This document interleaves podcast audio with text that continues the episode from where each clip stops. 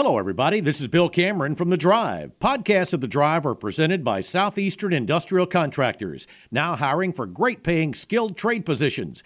Call 334-209-6355 to learn more. Thanks for listening. Live from Auburn, the sports capital of Alabama, this is The Drive. The Drive with Bill Cameron and Dan Peck on ESPN 1067 and online at espnau.com. To be a part of The Drive, call 334-321-1390, toll free at 888-382-7502, or email The Drive at espnau.com. Hello, everybody. Welcome in to the Wednesday edition of The Drive. Hope everybody doing well. Yes, another beautiful day. It's actually gotten a little warmer over the last few days. For the first time in a couple of weeks, I mentioned this to Jason just a few minutes ago. First time in a couple of weeks, had to actually turn the air conditioner on just to cool down the upstairs a little last night. But I mean, that's the first time we've had to do anything, run any air or heat in a couple of weeks. So, yeah, another gorgeous day. Welcome in, Bill, Dan, Jason Caldwell from Auburn Undercover, part of the 247 network, as is usually the case here with us to get things started on Wednesday. JC, how you doing? I'm good. You're right. It is nice. Going to be a little warm again on Saturday. It is. And this is another mid-afternoon game, mid-80s. Potentially somewhere around in there, so it's gonna feel a little warmer now that it's been cooler. But thankfully the weather should be good. Should be a nice day, and see if we can see a little bit more firepower from two teams that are struggling offensively the moment. Just two home games left after this one, right? Just right. Let's go State in the Iron Bowl. Having that away non-conference game really changes an entire schedule. It really does. I mean, you just think about it. It's like Auburn just had its second Power 5 game at home, and you turn around and go, well, there's not many more of those left. Yeah, well, let's see. I mean, in Auburn's, there's a chance. I mean, Auburn just has that one-night conference game last week against Ole Miss. Yeah. I mean, Alabama should be, and it usually is, that 2:30 kick, which means the second half will be in darkness. Yeah. Think about those Georgia and Alabama games where you come out second half and it's the sun's kind of set and it becomes kind of a night game. But it's going to be definitely a little bit different. Not having those kind of, have to look and see what that last weekend is. For other SEC matchups and see. I think Florida State will. Could be a potentially a huge game. No kidding. What's LSU doing that day? Is that A&M? Let's see. It should be. If LSU beats Alabama and they're in the driver's seat, you have Florida State at Florida. So that's one. That could be a really big game. Again, depending on what happens this weekend. Texas A&M at LSU, which could be for the West if A&M if LSU were to beat Alabama. And Clemson's at South Carolina. So that's an SEC Clemson, game. South Carolina may not be as exciting because you've got a couple of teams. South Carolina's 2-5, Clemson's 4-3. Correct. Now. It's still an SEC game though, so you start talking about that. So you have. I feel like that's a night game. Georgia Tech would be an ABC 11 a.m. probably. I would think Auburn's biggest competition for the 2:30 spot would be LSU A&M if CBS wanted to go that route, and if LSU you said Florida's hosting Florida State. Florida has Florida State. So that's an SEC game and a CBS potential game to get a playoff contender on true. TV as well. If Florida State's in the top two, if they're top still three, sitting there, they said there are a couple of interesting games, but I think it's either 2:30 or night game. Yep. And so I agree. I think Auburn fans will be fine if it was 6:30. Well, the atmosphere has been top notch. We were talking about the Metallica thing and some of the stuff Auburn did this past Saturday night. I did think, and this is sort of a way to pivot towards the performance on the field. Saturday night was maybe the first time the fourth quarter felt like air was leaking out of the balloon at Jordan-Hare Stadium a little bit compared to some of those other games. I think it was the 1-2 punch at the end of the third quarter, the failed trick play with Holden Gurner that ended that drive in Ole Miss territory, and then Ole Miss converting the 3rd and 2 deep in their own territory leading up to that touchdown. Last play of the third quarter is that touchdown, and I mean, you had the light show, you had the swag surf and all that, but it did seem like that the energy was you know, that oil was starting to leak out a little bit. Two touchdowns, obviously. I mean, for this offense, Jason looks like a lot. Well, they made it was just 20. It was just one touchdown. I know, right? but then they scored scored to make it the two touchdowns. Yeah, that's when it was about the 7-minute mark. Yeah. And then Auburn has the drive and goes down and throws an interception in the end zone. But yeah, the 7-minute mark when it became a 2-score game. Mm-hmm. That was when it kind of started to do some of those things. But third quarter ended with the game trending in the wrong direction, and then Ole Miss continued that, I'd say, early in the fourth quarter. Yeah, too. But yeah, no, it was fantastic atmosphere once again. Defensively, I thought they were back to playing really well. I thought they played really well against Ole Miss. And obviously there's a couple of plays. But Ole Miss makes big plays. They're a team that is built for explosive plays. Here's what they do on both sides of the ball. On both sides of the ball, that's what – because they know they're not good enough just to line up and play defense. What they do is they want to create negative plays. And they did that several times, and it made a big difference in that game. You know, early on, you had a couple of negative plays, Bob, and there were a couple of those plays that kind of – got you started a little stagnant once again offensively. That's what they want to do. They're like, we're going to be aggressive. Same thing's coming Saturday. Mississippi State wants to create negative plays. They got 21 sacks, as a defense, and 7 or 8 of those are by linebackers, which means they're going to bring pressure and do some of those things.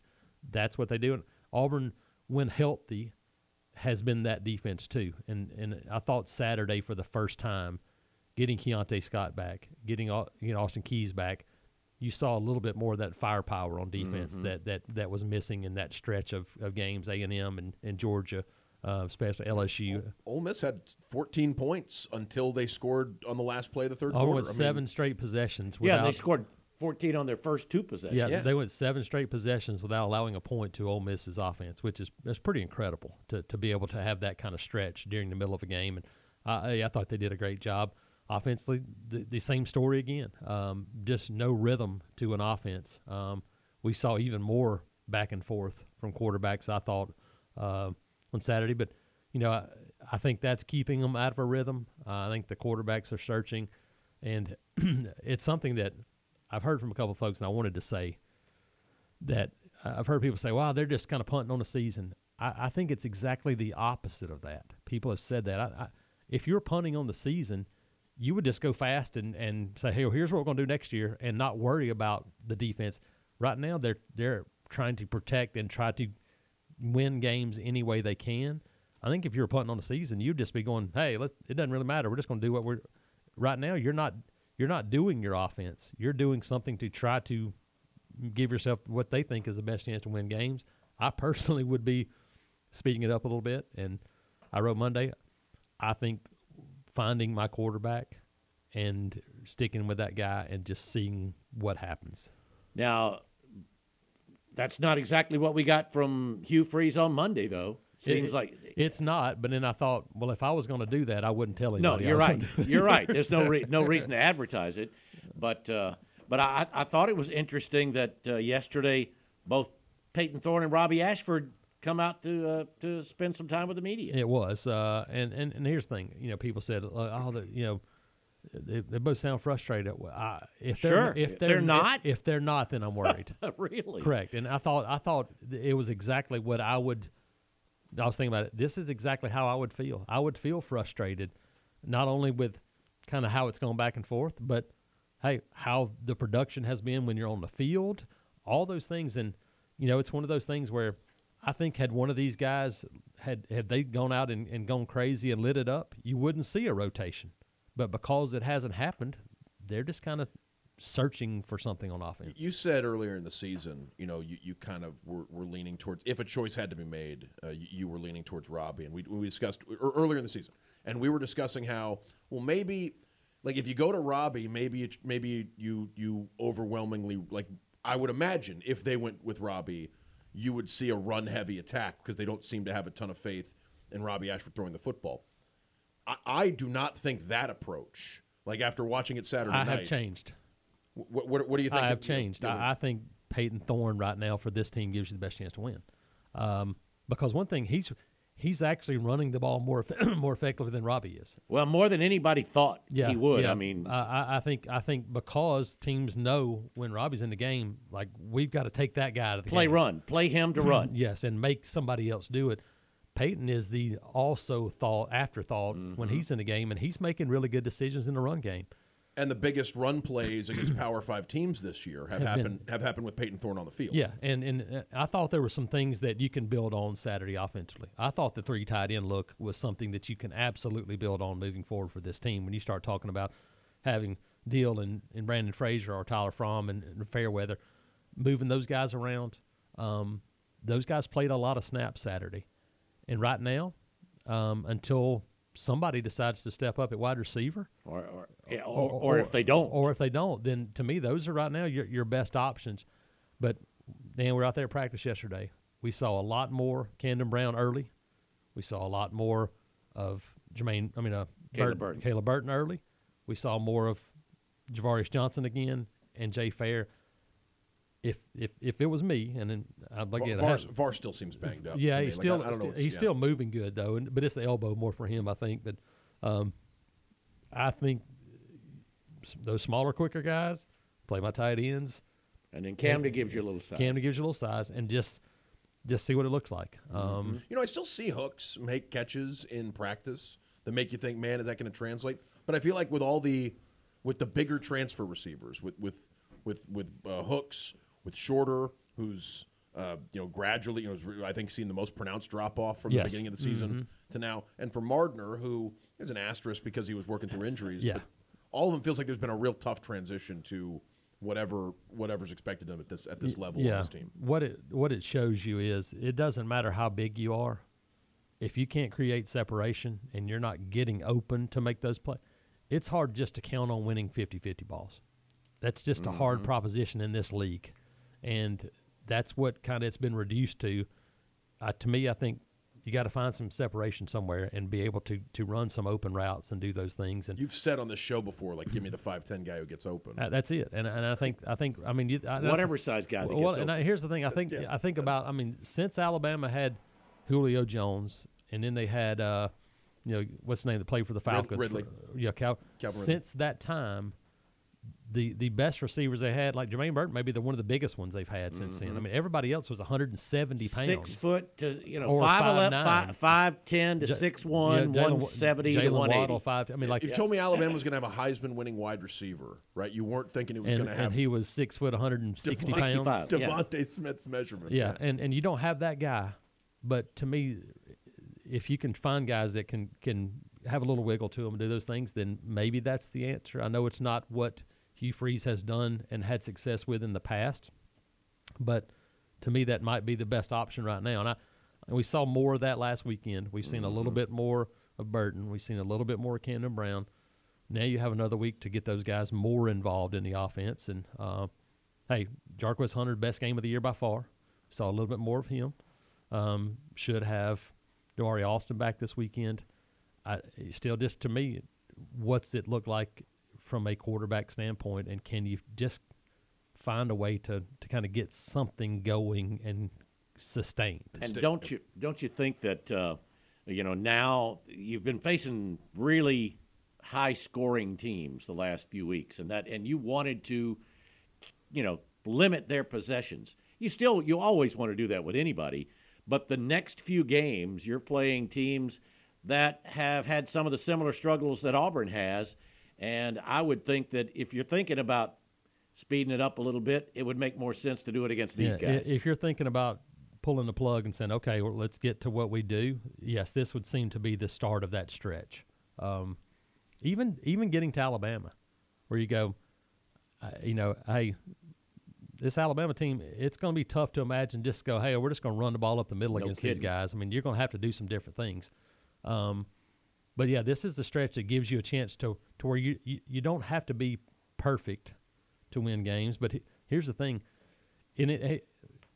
Against A&M, mistakes costly, but you were right there in a game into the fourth quarter with that one and had a chance. Obviously, Georgia worked out pretty good. Those two games you had four drives of over 4 minutes. Four drives against Texas A&M that were over 4 minutes. Four drives against Georgia, though, over 4 minutes. Against LSU and Ole Miss combined, you've had four over 4 minutes. So you haven't been able to keep the ball against those teams anyway. Right. That, for me, it'd be one thing if it had worked and you had been able to grind it out some and you didn't win. Then you go, well, look, you know, it's worked. It hasn't worked that way, and you haven't been able to keep the ball. And no, you're going three and out. If you're going three and out, you know, a lot of people go, well, you don't want to go three and out in 30 seconds. Well, as opposed to going three and out in a minute and a half. Yeah, it's a 1 other minute. That's it. Like, and I get like thinking, well, we need to reduce the number. Like these last 4 games Auburn's played, the thinking, well, you don't want the opponent to run that many plays because then they can get into your defense's depth. I would think maybe the other line of thinking there that Auburn may have been employing is you have to avoid turnovers against these last 4 teams that Auburn played because you give them a short field, your defense is going to be in a harder situation. Maybe it's not – I'm not saying turnovers are good against Mississippi State or Arkansas or Vanderbilt. Maybe the offense doesn't have to be as cautious. That's why I said earlier, you might afford a mistake. You could not afford those kind of things, and we saw it, whether it was a penalty here. Mm-hmm. They played clean against Georgia, but you had a couple of plays that you didn't make that you could have made. Obviously, LSU, you just didn't make any plays, and they were much different. There were still guys getting off the bus, and it was 17-0. Yeah, but we saw Ole Miss where LSU. You have a chance before halftime, and you throw an interception. Even like the first play of the game. Interception before Ole Miss too? Like I said, even the first play of the game where you go, you know, there was opportunities where you had, you know, what they thought was the right call. Robbie admitted, hey, I made the wrong read, and it goes for a 3-yard loss instead of 7, 8, 10-yard gain, maybe more. Is that Jarquez who would have had the gain there? Is the belief? I'm looking at Cobb. Well, see, that's the thing. I think it was supposed to be Jarquez, and Cobb was just kind of a thing. But from the end zone, I went back and looked at a photo I had, and on the it would have been the left side of the defense, the right side of Auburn's offense. Right. There was not a defender within a gap of 12 yards. Okay, because on the TV shot from the side, we couldn't really tell. Yeah. When Bill told me about the story at the press conference that there was apparently almost a huge play on that first first play of the game, like we were watching it focused on Jarquez, and it seems like there's somebody accounting for Jarquez at the line of scrimmage. Yeah, I think there would have been a guy there, but I think it was supposed to be an outside zone a little bit. Feels like nobody goes with that. I mean, and some of that's because, but it's like Cobb's got, you know, there's 2 guys on the outside, there's 3 blockers, and it's Jeremiah Cobb. But you know, it comes back to decision making. I think about a punt on the ground where you have a chance to fall on it. It squirts out from under K and Lee. You have a line drive punt where you're going to have the ball at midfield and a block in the back, and you're now back to your own 25 or 30. Those are plays in that type of game. Didn't get it on short yardage. Yeah, that's right. That was Keontae, because at the end of the game, I was saying, man, Keontae really looked good. I mean, he did. He looked really good defending and returning punts, and somebody went, oh, he didn't do anything in punt return. Well, it got called back. Well, that was still Coy, though, wasn't it? I don't think Keontae was – I think it was still Coy Moore. Okay. Yeah, but – that you had those opportunities there. And those are things that, hey, yeah, offense absolutely has to be better. But this team has to make and take advantage of those opportunities to then have a chance to do some of those things. We'll get to our first break. Love for you to join in. How can you do so? Well, you can give us a call on the Drive Hotline presented by Skybar. That number, 334-321-1390. You can also text the show, 334-564-1840 on the Drive text box presented by our friends at Southeastern Industrial Contractors. They also sponsor the podcast, available however you listen to podcasts. Bill, Dan, and Jason here in the studio with Drew at the controls. Come on in and join us. Impact Live, 7 and online at espnau.com. To be a part of the Drive, call 334-321-1390.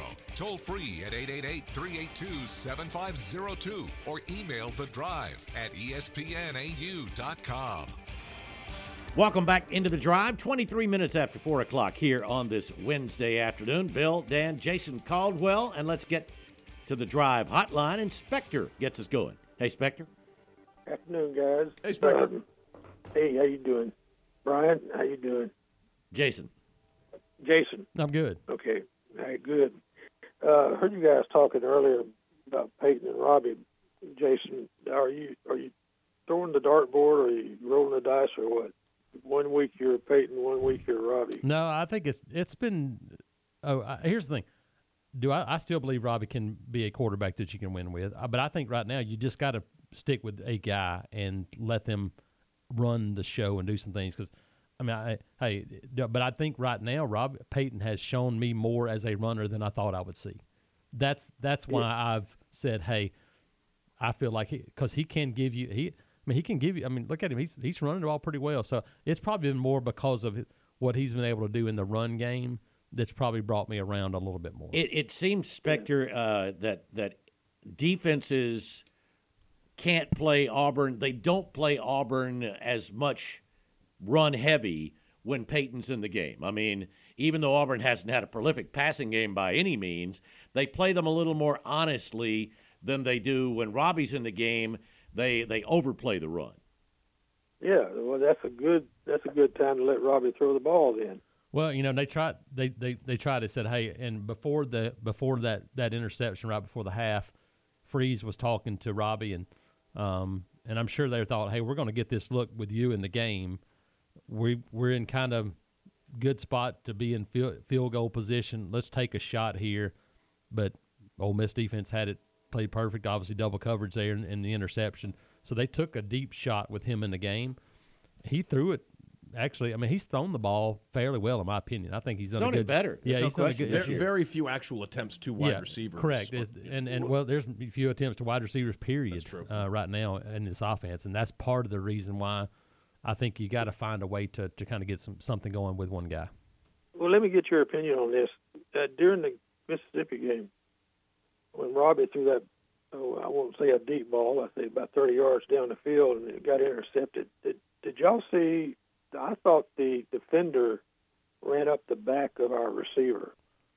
Yeah, and made him fall. Yeah, Javaris got bumped when the ball got there, but it was probably close enough. And with having another guy there, I don't know that it impeded the interception or his ability to get there, because I think the other guy was probably going to catch it first. So it was I think had it happened maybe a half yard or a yard earlier, where you feel like, hey, he's going to have a chance to get there. Or if it had been one-on-one and not Javaris against two guys. Yeah, so I think that probably – and hey, have we seen stuff like that called before? Yeah, we have. Mm-hmm. But I think the bigger controversy on the interception front is that the Ole Miss guy didn't catch Peyton Thorne's interception.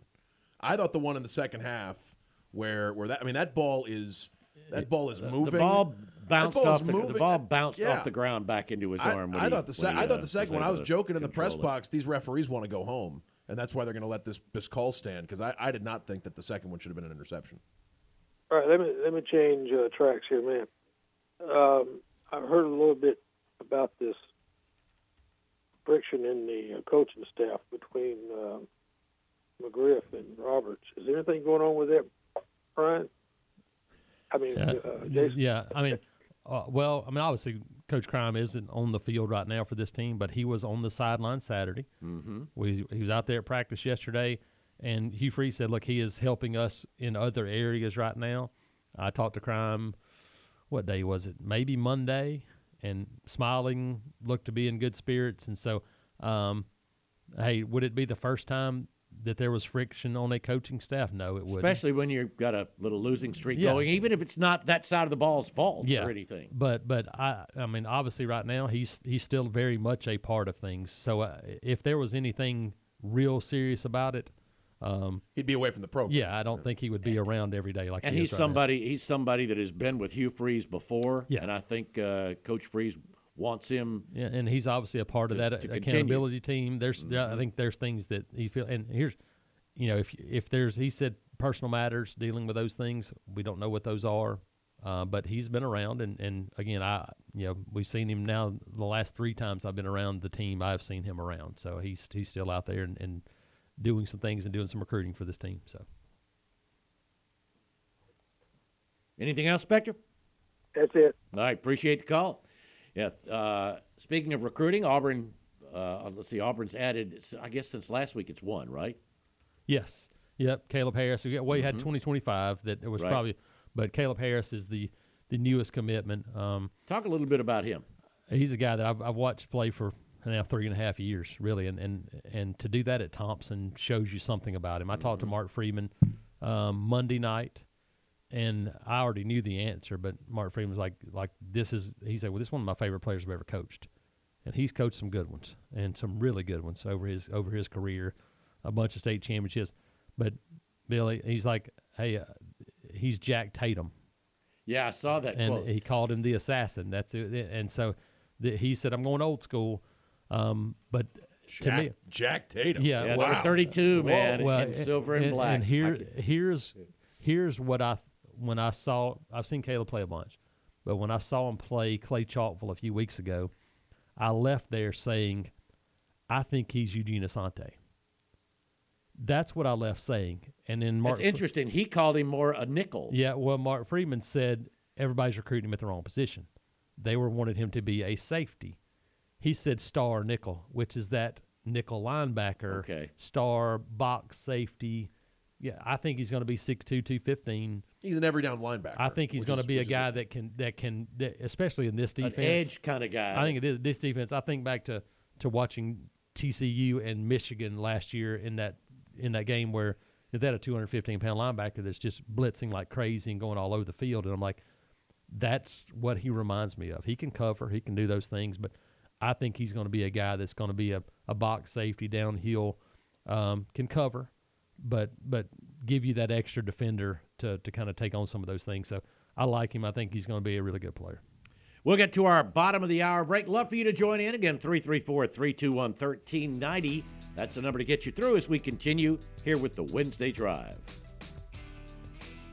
.com. To be a part of the drive, call 334-321-1390. Toll free at 888-382-7502 or email us at thedrive@espnau.com. Welcome back into the drive here on this Wednesday afternoon, 26 minutes away from 5 o'clock, and let's get right back to the phones. Jones. Hello, gentlemen. Hey, Jones. Hey, let me ask you something, Jason. All right. Where's my brother Mark Murphy these days? Mark I actually talked to him this week. I think he's back in town now. They've been doing some things at a cabin, and so they've been kind of doing some renovation work, doing some stuff. He is enjoying life without being every day covering football. He's still writing the columns and doing stuff for the Auburn Villager, so he's still writing a column for them. But I talked to him this week, and I think Saturday was the first home game that he hadn't been to since 1984. Yeah, I looked and didn't see him, and I thought, wow, yeah, he said it's a little odd. Strange, but he is enjoying a well-earned opportunity to not have to cover sports every day, every breathing moment. So yeah, he's doing great. Wow. All right, my question about football is, and maybe I'm just illiterate. Why do not we roll the pocket out with Thorne? Because when he drops in the center pocket, he's always getting sacked, and he doesn't have the maneuverability maybe to get through it. Do we ever roll the pocket? I think there's be some of that. The problem when you do that is that when you do that, then you shrink your field to one half or the other, and then you're saying, I got one or two guys over here, and they're absolutely going to have to beat that guy. And so I think that's part – it's a combination of a lot of things. Right now, they don't have anybody winning those one-on-one battles to get open to do even those kind of things. Mm-hmm. And so right. I do think that there's some things, and hey, like I said, but there's things that, we talked about receivers, we talked about this and that, and rotating quarterback. Peyton Thorne's a guy that has to see the field better too. And so there's things for the quarterbacks too. And there was a play Saturday early in the game where it was third and 8 or 10 or whatever, and he flushed and left the pocket and ran out of bounds short of a first down where there wasn't any pressure. I mean, there wasn't anybody there. So I think there's a combination of things. I think if you could, to me, where that comes into play is if you can get to tempo, where you can start to get some things going, then I think you can get the short game. And that's normally where you start to do the rollouts, is using the short game and the quick game. I think that's some of the stuff you could see, and they've been better. They've been better going a little more faster. We saw it at the end of the game the other day. Seemed more comfortable. We saw it against LSU, and so I think that could come. And where else that could come into play then too is when you start to do some of those things, the defense can't be as sophisticated when you're going faster. They're basically going to line it. Have we run a reverse at all this year? We were just talking about that. Not that I can recall And if so, it's been a while. And what's funny is there, and I'm sure there has to be a reverse. There was a reverse to Cobb that got called back. Was that at Cal? It was Cal. Yeah, that was a holding call for too tall. Yeah, sure. So there was, because I knew I'd seen one. But there must be, and you know what? It's probably something I need to ask. There must be a reason why those aren't done as much. I remember. There's not as much motion. There's not as much motion, but I remember Freddie Wigand and Alexander Wright, and Auburn would run a reverse once a game, and it would usually work. I don't really see anybody hardly doing that anymore. Does the motion get taken out of a playbook when you have so many new players and you're simplifying things for guys who join the team in the spring and summer? A little bit. I think it's why you see more of them when they do the kind of the script plays early on. You see a little bit more of that early. But, yeah, no, I've said that I think that would be something, especially with Robbie in the game, when you have so much pursuit coming for him that if there's one in there, then that's when it would be in there for me. Yeah, and I think the last thing I want to say is seems like the fourth quarter had to boost Thorne's confidence going forward. I just believe that. He played really well. And another thing you said a year ago or so, Jason, on this show was it takes, 7 or 8 plays a game that make a difference? Yep, that's it. And y'all mentioned the block in the back. I think Bill mentioned it. And the just a tiny little stubbing of the toe that Auburn has done really for 2 or 3 years. It's just amazing. We used to get all those benefits, and the other teams would do them, and now we're the guys. So hopefully it'll come back around, and we'll stop stubbing our toe those 7 or 8 plays. Yeah, and, normally you find those when you aren't as talented because there's more of those that you depend on. Georgia has as many of those as other teams, but they also make a bunch more plays. You can overcome those. Because I mentioned that earlier in the year, and somebody said, well, everybody has those plays. I said, yeah, but the difference is they're making 15. When you make 15 and you don't make 5, then it's not as big a deal. When you make 1 and you don't make 5, then they become massive, and that's kind of what this offense is doing right now. Jones just made the point about the way Peyton Thorne finished the game on Saturday. I've heard some people sort of dismiss, it was a 2-score game, garbage time. That's not something that Auburn can look at and say that should be the offense. What do you think of the way? No, I've said it for years. We've talked about it for years. Most of these guys play their best when you're going faster, and because, as I said, it takes defenses out of what they're able to do.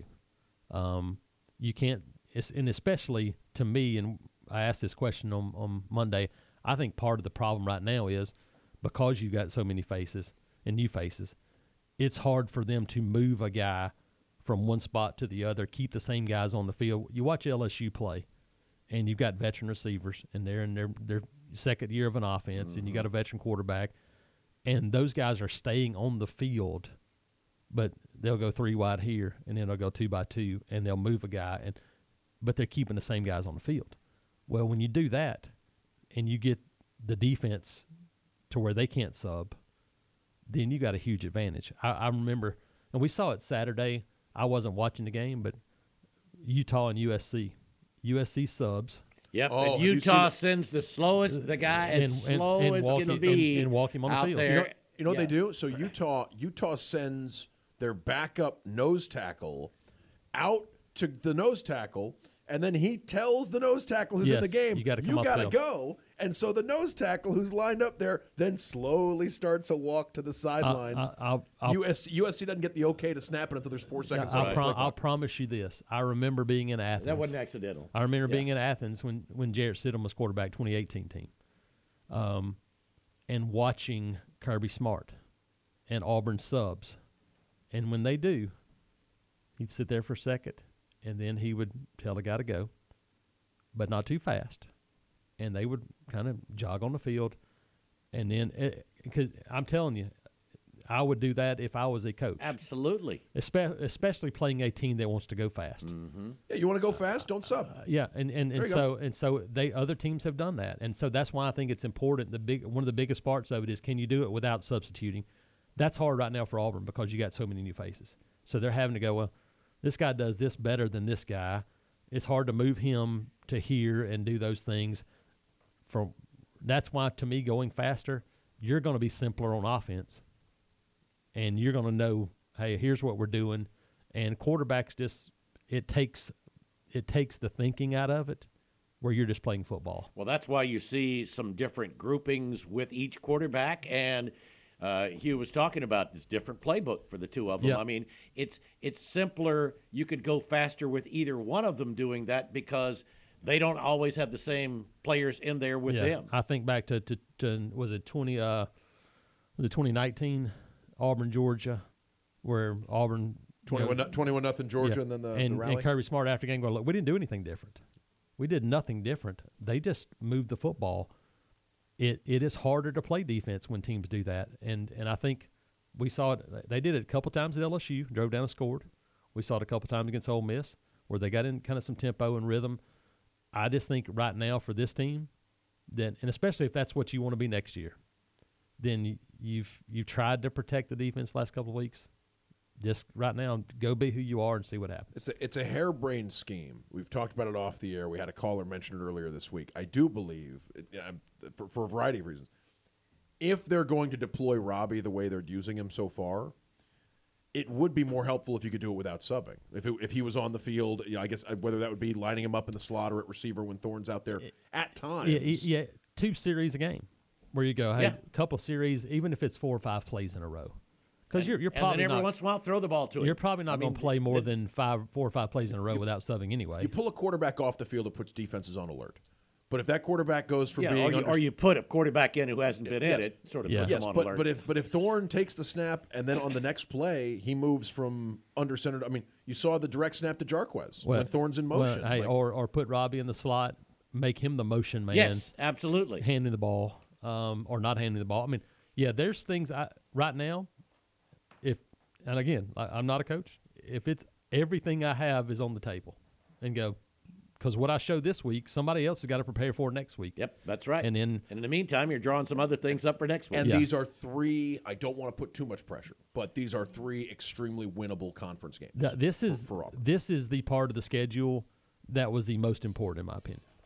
This next stretch of 4 games. You better take care of these. You've done what you've sort of, it's chalk to now. You've been favorites 3 times. You've been underdogs 4 times. All right, you're 3 and 4. Now you're a favorite again here. You win this one, and there's a chance you can be favored in the next 3. I said it hasn't looked like I thought it was going to look, but this is exactly where I thought they would be right now. It hasn't. I thought it was going to be more offense, less defense. It's been opposite of that. But as far as where I thought they would be right now, I thought they would be right here. And I thought they would win the next 3 or next 4 and then have a chance to be 7-5 or 8-4. And that is why this game is critical. Got to have some confidence. I mean, it is critical. Confidence as much as anything. Go out and win a game. Move the football. Because then you're on the road for the next games. Score some points. The Andy's a winnable game, obviously. Arkansas, who knows what happens. But if you go in with if you're all going on the road with a 5-game losing streak, then everything is tough. Everything's tough. Yes, that's why I said the confidence as much as anything for this team. Going out and having some success, singing the fight song, feeling good about yourself. All those things are as important as anything you can do Saturday. We'll get to our final break of hour number 1. Jason with us for one more segment. Come on in and join us here on the Wednesday Drive. Country on ESPN 1067, online at espnau.com. To be a part of the drive, call 334-321-1390. Toll free at 888-382-7502 or email the drive at espnau.com. Welcome back into the drive, final segment here on this Wednesday afternoon.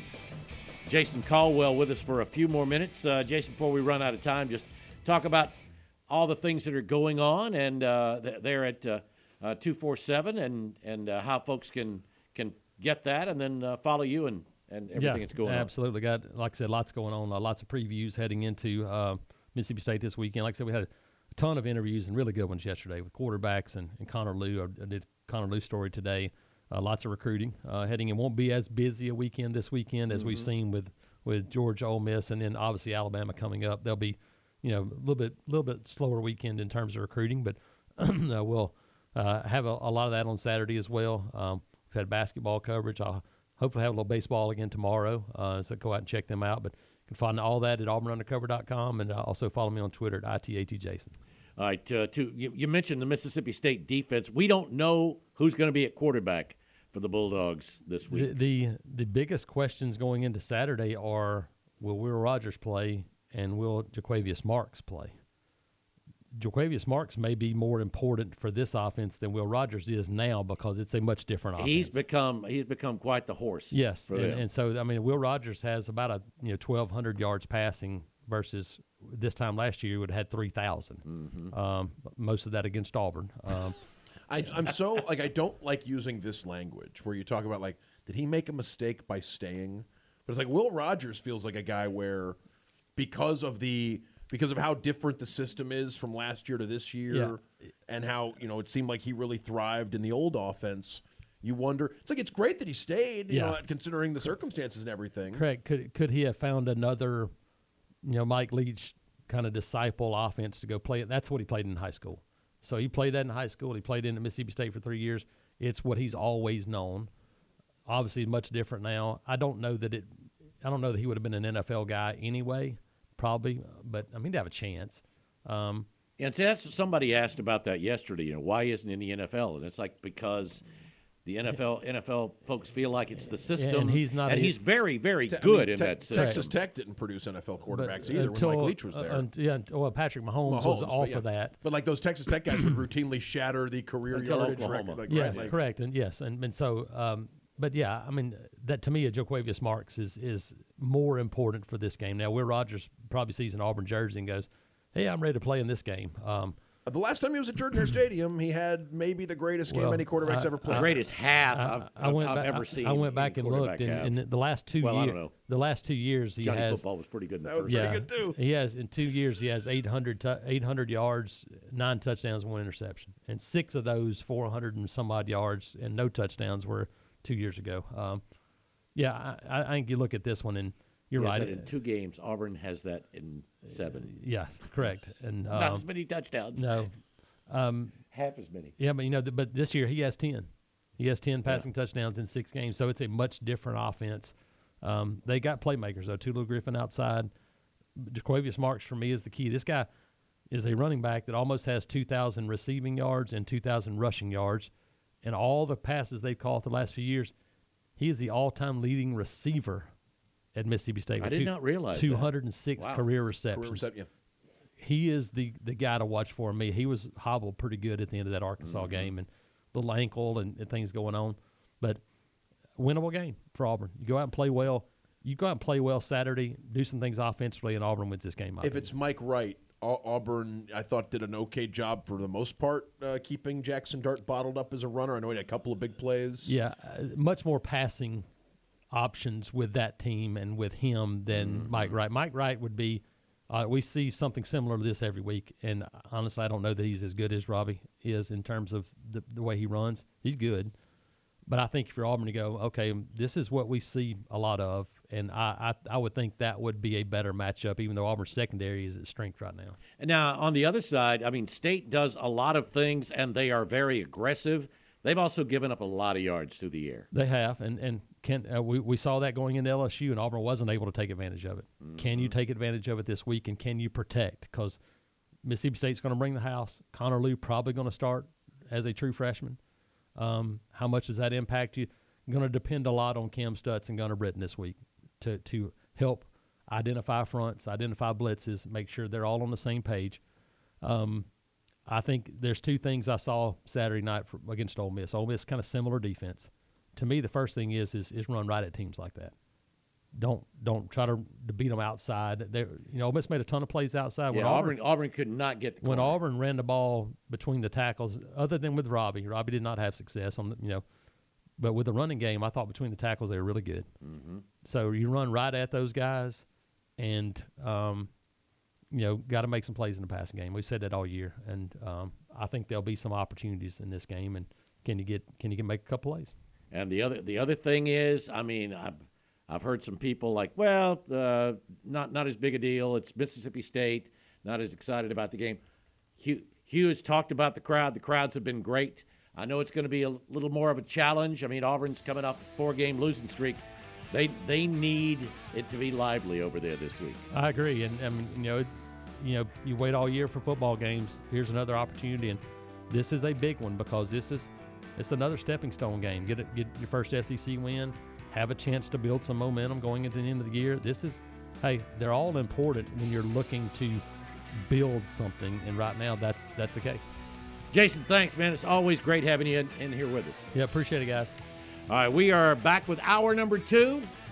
We've got our Tiger Takes. The Jacob spent some time with Eugene Asante. That's coming up at the bottom of the hour. Until then, phone lines are wide open. Join us for hour number 2 of the Wednesday Drive.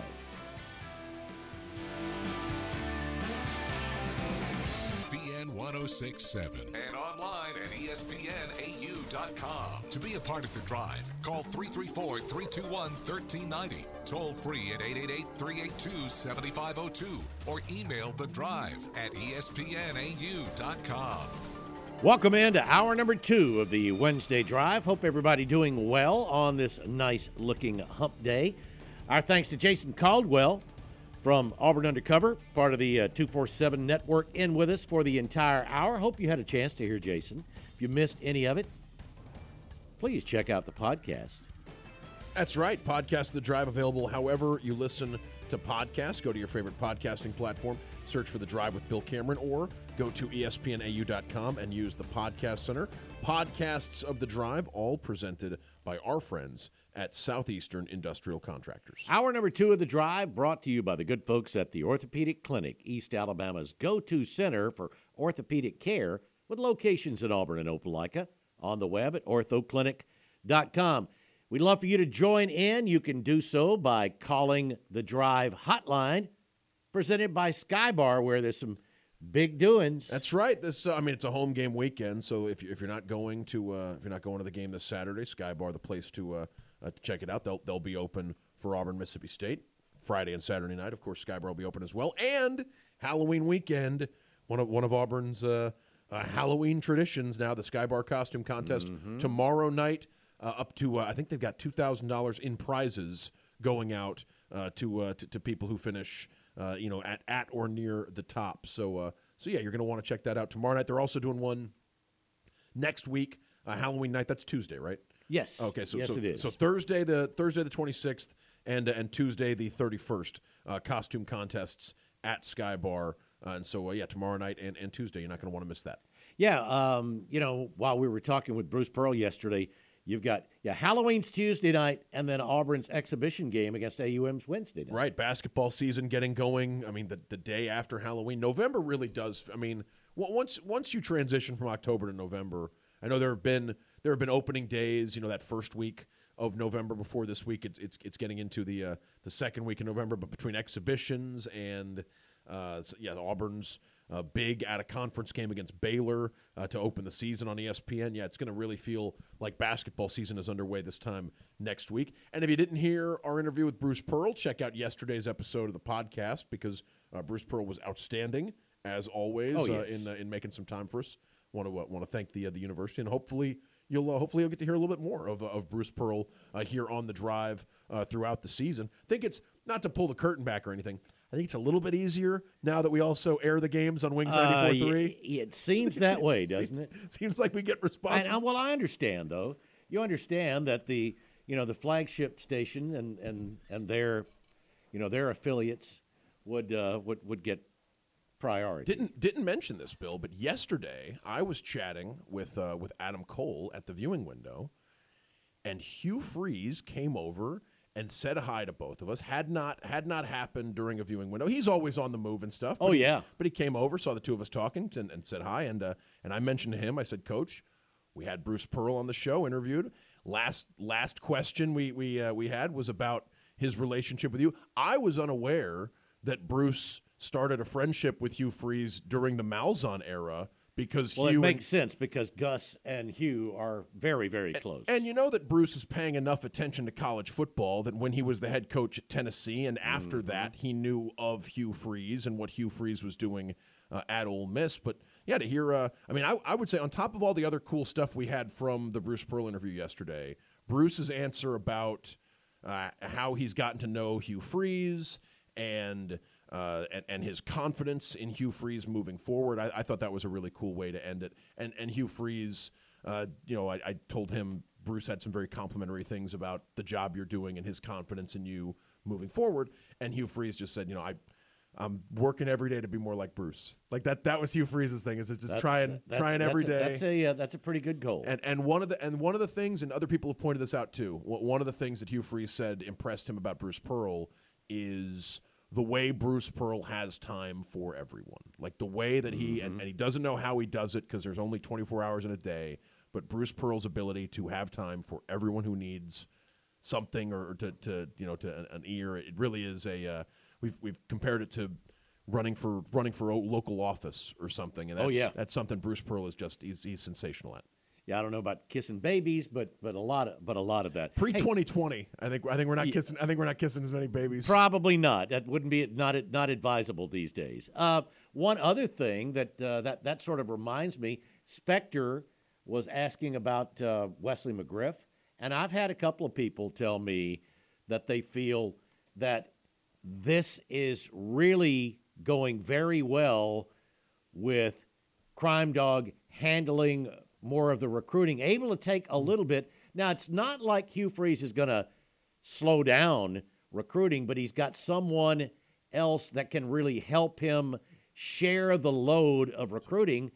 And a couple of people have said they may feel that could actually free Hugh up a little bit more, where he's talked about having to focus so much on recruiting and not having as much time as he would like for the football aspect. That actually may help in that. And that's somebody that Hugh Freeze has worked with a lot in the past, right? Like these two have a history together. Yeah, back to their days at Ole Miss. Yeah, and being able to, being able to lean on someone who you didn't just meet in the last couple of months, I think is probably something, especially with something as important as recruiting, like being able to entrust something that important to somebody that has earned Hugh Freeze's trust over the years, like McGriff. Maybe it will help. I don't know how involved Hugh Freeze is with the offense now. You know what I mean? And I think he's more involved than he was at the beginning of the season. Yeah, I wonder if it's like he's got to choose between focusing his time on recruiting or focusing his time on, like, I don't know, like, where where the time resources come from and things. But I would think that.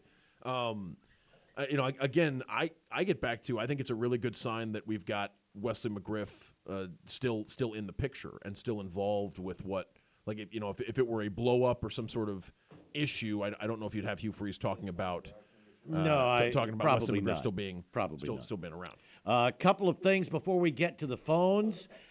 We haven't mentioned it, but I'm sure everybody had the Diamondbacks and the Rangers in the World Series. A couple of teams that lost 100 games last year, both of them in the World Series. I wonder if that's ever happened before, where you've had 200, no, it is not. Two teams that go from 100 losses to the World Series in 1 year. And you've never had two teams having to win the final two road games playing in a World Series either, leading into it. There is a baseball. Diamondbacks were 125-1 to win the National League on opening day. So if you believed in Arizona, if you bet $8, you won $1,000. $8 gives you an idea. Okay? $8 wins you $1,000 on the Diamondbacks just winning the National League. I think it gets into the 250, 300-1 to win the World Series. I'm sure it does. Just to win the National League, Arizona cashing 125-1. Tickets for those lucky gamblers. News from Major League Baseball today. Dusty Baker will announce his retirement tomorrow after 26 years as a Major League manager. We were talking about this yesterday. Hall of Famer. Dusty Baker? Is there any question? Yeah. I mean, if you're going to put guys in for managing, then Dusty Baker probably belongs. I mean, I'll tell you what. That's all they need is bronze the toothpick.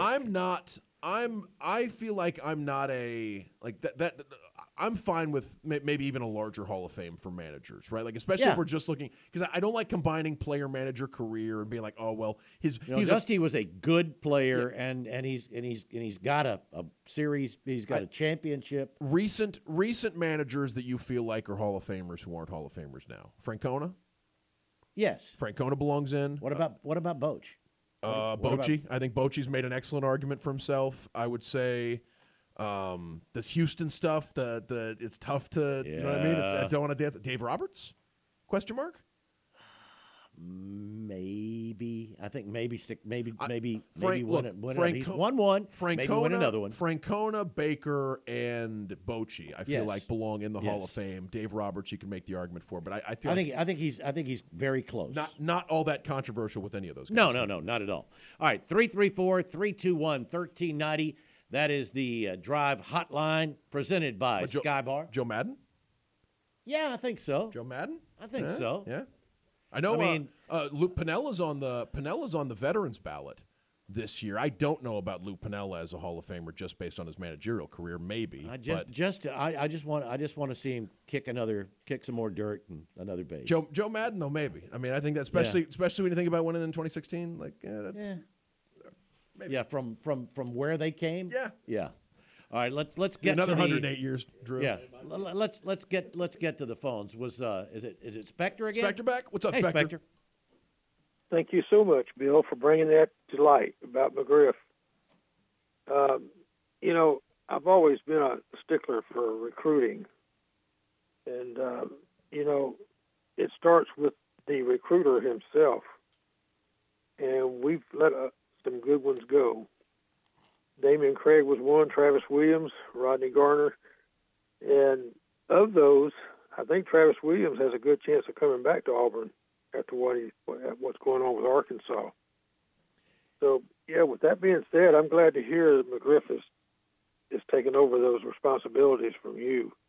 Well, Hugh even said, you know, he is accountability and on-campus recruiting those are his duties. Spectre, I wonder if the scale of recruiting has changed a lot in the last decade or so, too, because it used to be, I mean, I know Billy Napier's talked about this. When he got to Florida, Florida had a very sophisticated operation for recruiting high school players, but did not have nearly as many resources dedicated to the portal and didn't really have all that many resources for re-recruiting their own players and being able to keep guys who were thinking about going in the portal in the place. You almost need to triple the size of what you were doing before to keep. I mean, when you think about all the players in the portal that you're going to have to be getting information on, and then players on your own roster too. I think it's got to be something where even coaches that did this successfully a couple of years ago need to call in reinforcements. Yeah, you're so right, Dan. Not only do you have to be a recruiter for the high school, but you got to be a recruiter to keep your players on your team. And you have a month in the portal where you find out on top of all that you have a month to figure out who around college football belongs on your roster. Or you would you'd like to have on your roster, because just because you want them doesn't mean you're going to get them. Yeah, it ain't eBay. Yeah. Yeah, right. But anyway, I just wanted to bring that up, Bill. Thank you very much. Yeah, sure thing. Appreciate it, Spectre. 334-321-1390. And Kyle is next. Hello, Kyle. Hey guys, hope y'all are well today. So do we. That's the hope. that's the hope. You know, I appreciate that, Bill. Hey, y'all talking that baseball earlier. That Braves loss still hurts. I'm telling you, that one still hurts. I know a lot of Braves fans. A lot of Braves fans weren't brokenhearted that the Phillies lost the last two. What's crushing? No, I'll tell you that. I mean, Yankees fans dealt with this for a while. Dodgers fans as well. I think Braves fans are coming up. Like, when your team is so overpowering in the regular season and it's over in 4 or 5 games. Oh, it's like anything short of at least playing in the series is just almost hard to believe. I don't think there's a way to recondition fans to be like, well, just really celebrate those regular season division championships and that's like, no, it's about the postseason, and when the postseason doesn't go well, it's tough to, you know, it's tough to have that same feeling of accomplishment. It is. It was a tough one though. Hey, so I was just thinking earlier. I'm gonna go back to just the last 2 years for Auburn football. What would you say our highest moment was? Just those last 2 years. I want both your all's opinion on that. On field, it would probably be the A&M win. Right? Like, I would think that would be of, I mean, if last 2 years starts with the 2022 season, I would think. I was thinking 21, 22. So you're talking. I'm saying 21, Dan. I'm saying 21. Okay. Then that would be the win over Ole Miss. Ole Miss, I think. I would think that was the highlight. A top 10 team when Auburn beat them. And then Auburn was pushing the top 10 after that win. Yeah. It felt like, wow, this things are going well, in the right direction. The first half of the Mississippi State game. Yeah, at halftime. Just before halftime of Mississippi State, it felt like, man, things are really going well. We're about to be 7-2. No. That's right. And I agree with you on that one. And, we had a quarterback, right? We had a quarterback. Yes. And, just to have half that feeling, I would take it now. I'm behind Coach Freeze, but we have got, I think, just the main goal we have to get.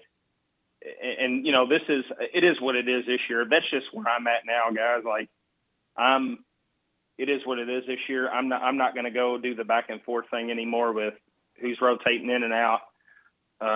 Even though I think Robbie should be in there taking the snaps full time. But, that's got to be the main focus, right? I mean, we have got to have that set quarterback next year. Quarterback and receivers have to. Yes. And I think looking back on the way, and this isn't the only reason Peyton Thorne has struggled, you need your quarterback on the team before spring practice starts. Like, I think now, the thought 100%. Of adding, the thought of going through spring practice and then adding a starting quarterback to the team, what you have to do to get that guy ready to go, like it is.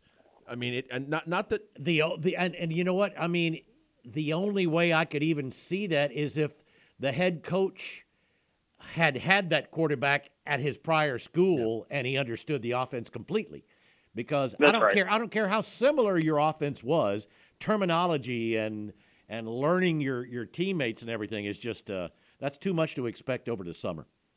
That's right, and, that's a great point, but I think, the sooner we get the quarterback, I think that's when we're going to get the better receivers, right? Do y'all agree with that? I mean, I agree. It's going to be tougher to get the great receivers, especially through the transfer portal, if you don't have somebody that they can say, oh, I want him throwing the ball to me. Landing an in-demand receiver in the portal is so hard anyway because everyone wants him, right? Like, I mean, Georgia had proudly talked about how they don't really go into the portal. And then they went and got two. Yeah, then two number one receivers from SEC teams go in the portal, and suddenly Kirby Smart thinks that, maybe we should. If you need them, you need to try to get them. But no, I think you're absolutely right. It is very difficult to recruit. I mean, it's chicken or the egg, but I would think it's, if you don't have an option at quarterback that receivers trust, it's really tough to get them out of the portal to come play for you. Mm-hmm. Yeah. That's right. Hey, I appreciate it, guys. War Eagle. Appreciate the call, Kyle. 18 minutes after 5, we'll get to our first break of hour number 2. Again, don't forget Jacob's interview with Eugene Asante. Our Tiger Takes coming up at the bottom of the hour, but we're back with more phone calls here on the Wednesday Drive. My joints aren't what they used to be. Routine exercise. 90, toll free at 888-382-7502 or email The Drive at espnau.com. Welcome back into The Drive, 22 minutes after 5 o'clock here on this Wednesday. And let's get back to The Drive hotline presented by Skybar. And Jerry is next. Hey, Jerry. Hey, guys. I was curious, our new quarterback coming in, Weckler, is that correct? Walker. No, it's Walker White. Walker White. Yeah. Will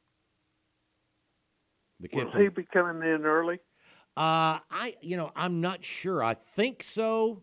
I can double check on that. I think that's the plan, but I couldn't tell you for 100% sure. But I think that's his plan, because a lot of people. As a matter of fact, I was reading somebody's scouting report on him the other day, and this was somebody who has coached a good bit and saying he thinks he has a chance of being the starter. It would be very difficult for a high schooler to come in after spring ball and be the starter in the fall. Absolutely. And how much more years does Peyton Thorne have as far as eligibility? Next year is Peyton Thorne's last year of college football eligibility, I believe. Peyton has 1 year of eligibility left. Robbie has 2. All right. Thanks. Sure. Holden has 3. I don't think Hank Brown has 4. Yeah, and I don't think Walker White has 5. I don't think Walker White is viewed as. I mean, look, if he shows up and wins the job, he shows up and wins the job. I would imagine they would love for a Bridgier or a. Yeah, I think they would love for there to be a veteran that he could sort of learn from and, you know. Yeah, they'd like for Walker to be competing to be the starter in 25, right? Maybe, but in 24, you don't want to throw a true. I mean, we see true freshmen start for college football teams. We had one at Auburn a couple of years ago, starting because he was the best option on the roster. But I think that this coaching staff would, you know, ideally they would think that maybe. And you look back at it, and that's the best quarterback play Auburn's had in the last few years. Yeah, the 2019 season with Bo Nix. Yeah, you're right. So. I mean, I wouldn't count Walker out because he's a true freshman, but I also would think that maybe that's not plan A for the starting job next year. But you never know. I mean, no, you're right. Plan A is for the best guy, and if the best guy happens to be a true freshman, he's still the best guy. It's gonna be really interesting to see, you know, Auburn's approach. Who is, you know, who's still here once the portal opens, who goes into the portal, and what the thought process and plan would be for Auburn next year. 334-321-1390. That is the Drive Hotline presented by Skybar. And Slack is up next. Hey, Slack. What's up, Slack? Hey, guys. How y'all doing? Doing pretty well. Doing all right. Great to hear from you. You know, we talk about recruiting all the time, and the biggest knock right now is with Auburn is, first of all, we're not winning many ball games. Yeah, so, although I don't think a lot of the top high school prospects are holding that against Auburn. If they lose out now, that's a different story. But I don't think they're holding that much against Auburn, and they don't usually do that against first-year coaches. Yeah, they don't, but they do. Well, they want to see something that excites them about going there. Right, of course.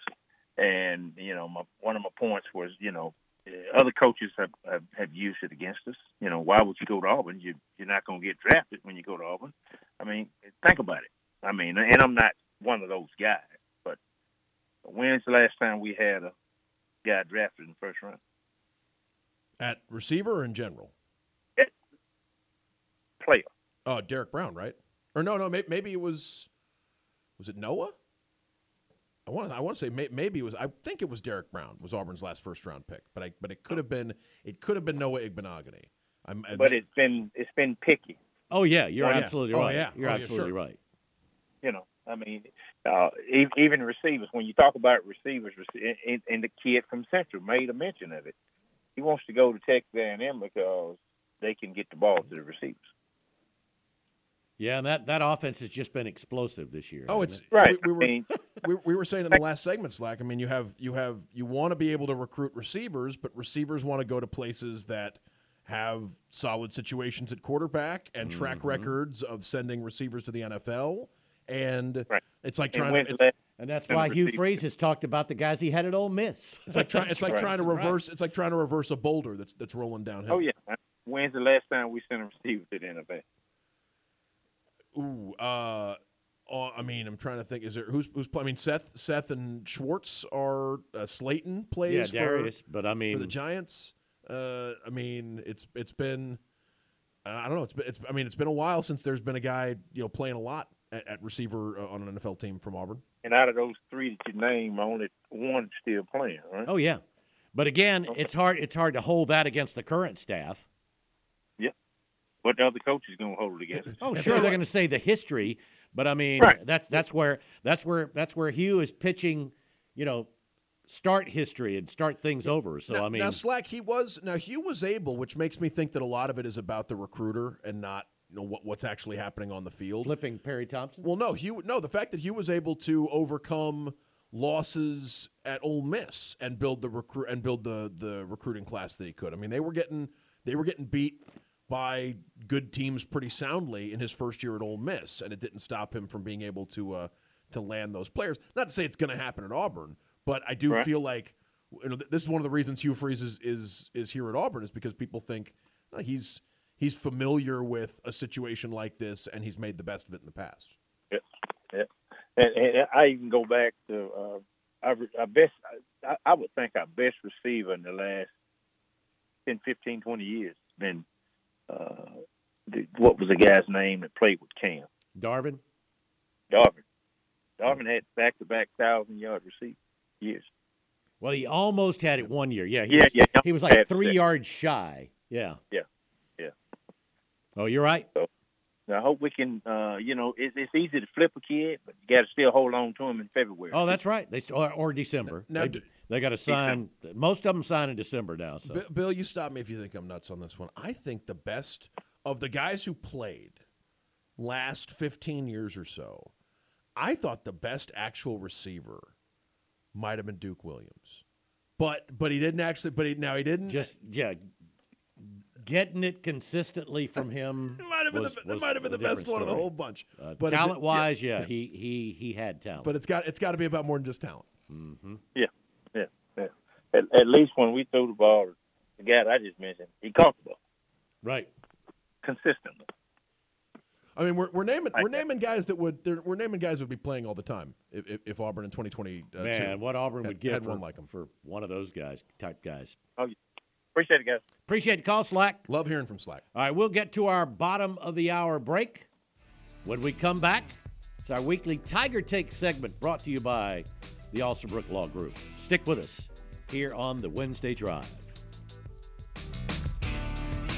On ESPN 1067 and online at espnau.com. To be a part of the drive, call 334-321-1390. Toll free at 888-382-7502 or email the drive at espnau.com. Welcome back into the drive here on this Wednesday. It's time now for our weekly Tiger Take segment brought to you by the Alsterbrook Law Group. When you need legal assistance, call Zach. He's got your back. Or find him on the web at alsolaw.com. Earlier today, Jacob Goins on the line visited with Auburn linebacker Eugene Asante. Jacob Goins with you here on ESPN 1067, sitting down with Auburn linebacker Eugene Asante for our weekly segment for Tiger Takes here on the Auburn Opelika Sports Leader. Eugene, it's always great to talk to you, man. I look forward to this conversation each and every week, and hope you're doing well. Yes, sir. Doing well on this side. But let's jump into it a little bit because we know that SEC play is in full swing. We know that you're pretty much right in the middle of SEC play, just a little bit over the halfway point of the 2023 college football season. But we know that this team and for Auburn on a little bit of a slide, right? You're kind of still looking for that first SEC win and still fighting, which I think is something that is really, really important and something that Hugh Freeze has talked about. And so what's it like for this team who, again, continues to fight? You're in these ball games, but still trying to find that first SEC win. Yeah, I think it just tells us to, remain persistent in everything we do, regardless of, SEC wins or not. We want to go out there and play our best brand of football and execute every Saturday. So the biggest thing for us is not getting discouraged, remaining intact within the team, keeping our chemistry, and going out there and playing our brand of football and trying to, just finish out the season the right way. Well, it's been a tough four-game stretch, and we knew it was going to be coming into it with Texas A&M, Georgia, LSU, and Ole Miss, and particularly for you and your side of the football on defense, you're going up against some of the best offenses, not just in the conference, Eugene, but some of the best offenses in the country. I mean, how do you get ready for that? And then now that you're sort of out of playing those higher level offenses, is it any sort of a relief? Yeah, I think it's just a challenge for us, going against those type of offenses. We know we know what we were preparing for. We know what we were going against. We had a Georgia team that was really good. Brock Bowers is a All-American type player. Carson Beck does a really good job at quarterback. So we knew what we were preparing for in that sense. And then teams like LSU with Jaden Daniels, who's a dynamic runner and passer. You got to be able to keep him in the pocket at all times. And those backs do a really good job over there. And then following up Ole Miss and all the other teams that we have played, it's just you know, it's a challenge that we try to embrace every Saturday. You know, go against these teams, and you come to college to play against the best, and we played against the best. So we have to understand and grow upon our experiences of playing against the best, and then just learning from our mistakes. The biggest thing is not making the same mistake twice. Well, it seems like, as I mentioned before, this team continues to fight, and they continue to play extremely hard, even though maybe the results haven't been what you've been looking for in these past couple of weeks. What does that say about this team and the guys and maybe the characters on this team, the fact that you're in all these ball games and you're still continuing to fight? And I have a really good feeling, Eugene, you guys are going to get this thing turned around. Yeah, I think the biggest thing is just understanding and playing for one another. Understanding that, you know, your brother to your left and your right depends on you, regardless of the situation or the circumstance. You're dependent on as a human being within this program. Whether you're on a scout team, whether you're passing waters at practice, everybody has a role and they have to play their role. So they have to understand that and continue to grow upon that and just love one another and play for one another. You know, if you can go out there and play for the man to the left and right of you, and have that bond and have that courage and have that, you know, intensity with how you play, you know, you guys can go out there and move mountains. So that's the biggest thing we're trying to develop, that trust in one another, trusting your brother and trusting that the foundation of the system works. So, we're going to continue to lean on Coach Freeze and his leadership, and he's done a great job in terms of inspiring and allowing us to be courageous regardless of the circumstance, and still instilling that confidence in us. The guys, we can still do it. We have to continue to, persevere throughout it all. Talking with Auburn linebacker Eugene Asante here on ESPN 1067. Going into the Auburn-Ole Miss game, you had a couple of big-name guys on the defensive side of the football coming back, and Austin Keys and then with Keontae Scott. Both guys played extremely well, including Keontae, who it's crazy that he's playing football right now with the injury he went through and the rehab he had to do. He played extremely well. From our vantage point, people watching the game and covering the game, man, those two guys really, really improve this defense and almost take it to the next level when they're out there. Yeah, these guys are guys that, came in and had a good understanding of the system. Keontae is somebody where that you can depend on him in the back end. He's a very versatile DB. He can play in the inside, he can play on the outside, and you can even put him at safety. So he's one of those guys that is very versatile in what he does. And then you have a guy like Austin Keys, who comes down and he's a traditional Mike linebacker, very physical in the run game, and does a lot of good things well in the passing game, and is just an overall physical presence out there. So. It's great having those guys back. They do a great job for us. They set the foundation for us in terms of the team that we want to be. And just having them back out there, it's good to see them coming back off injury.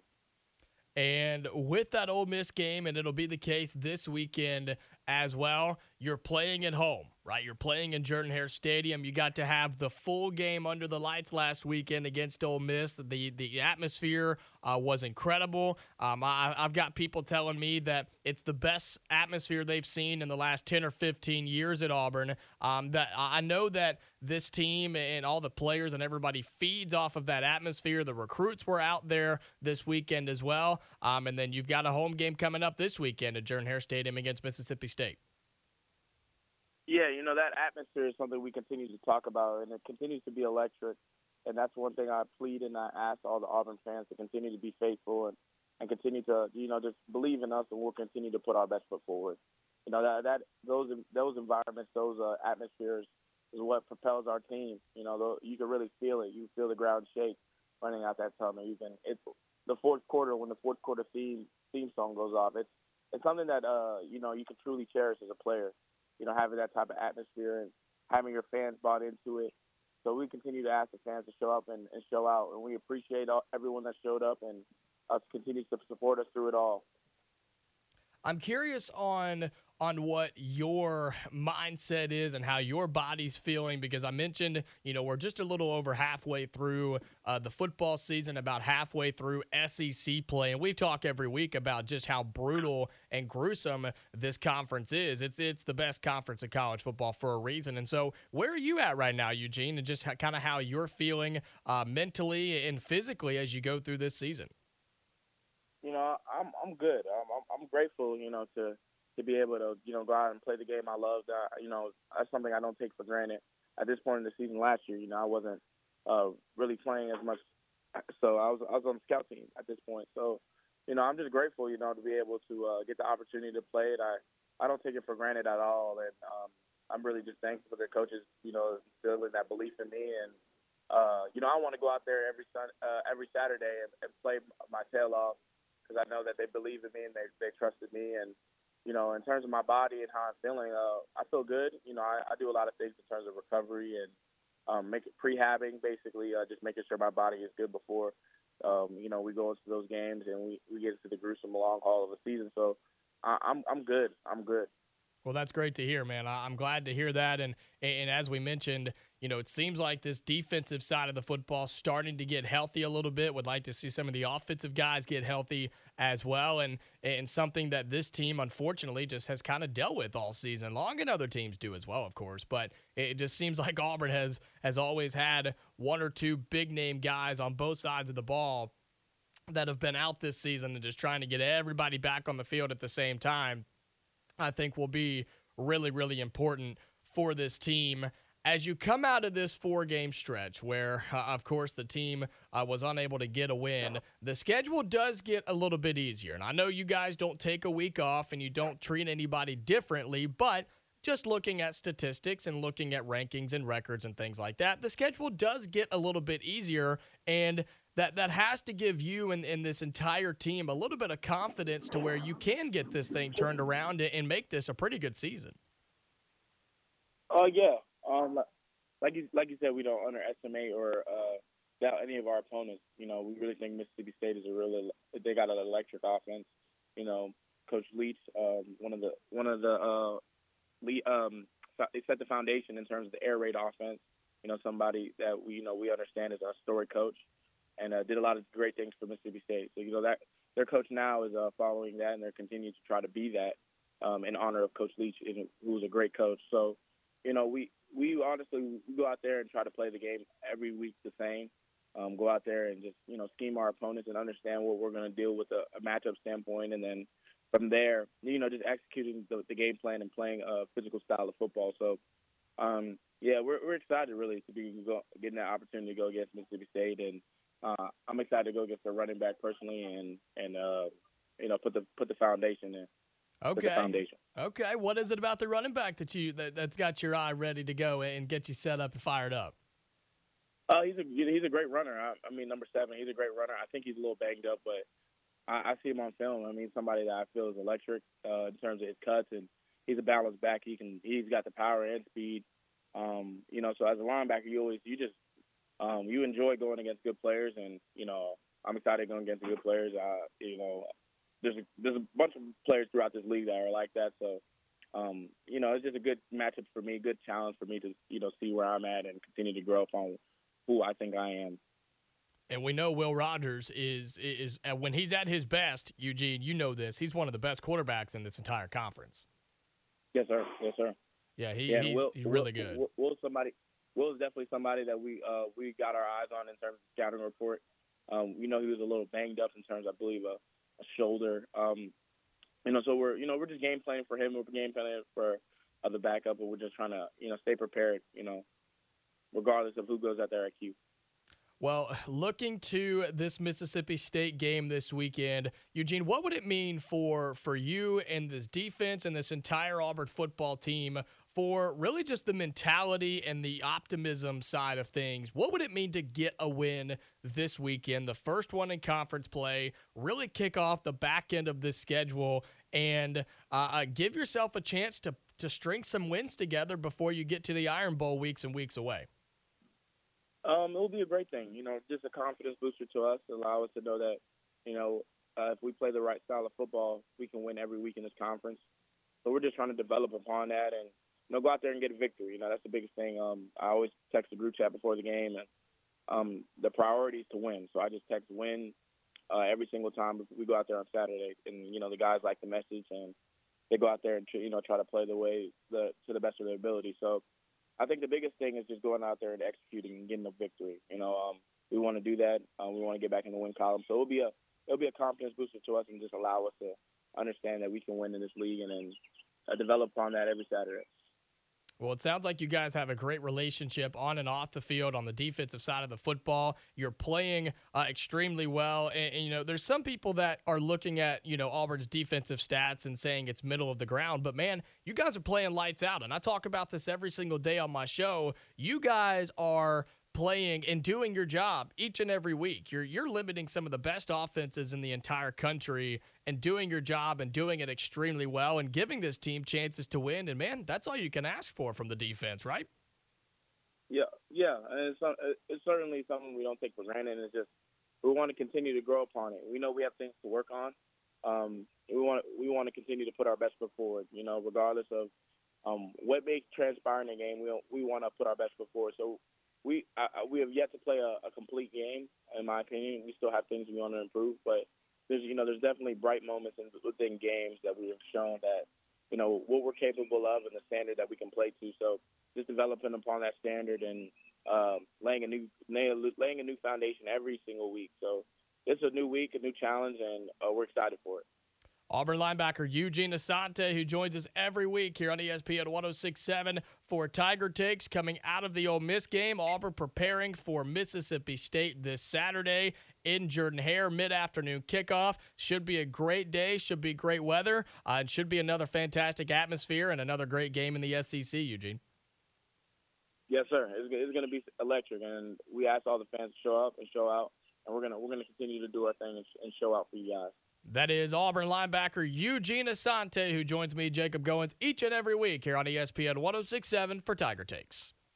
Tiger Takes proudly presented each Wednesday at 5:30 by the Alsobrook Law Group on the web at alsolaw.com. We'll get to our final break here of the afternoon. Stick with us as we wind it down on the Wednesday Drive. Most of us don't expect